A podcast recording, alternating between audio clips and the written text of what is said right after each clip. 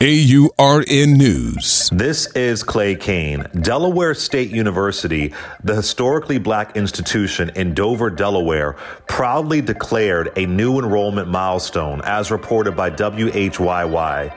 President Dr. Tony Allen shared that the university has witnessed a remarkable 3.5% surge, boasting 6,451 students for the fall semester.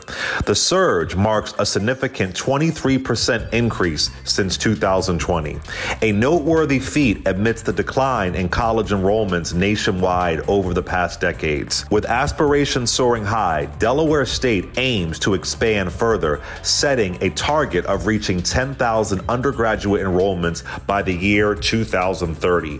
Follow me on social media at Clay Kane. This is Clay Kane for AURN News.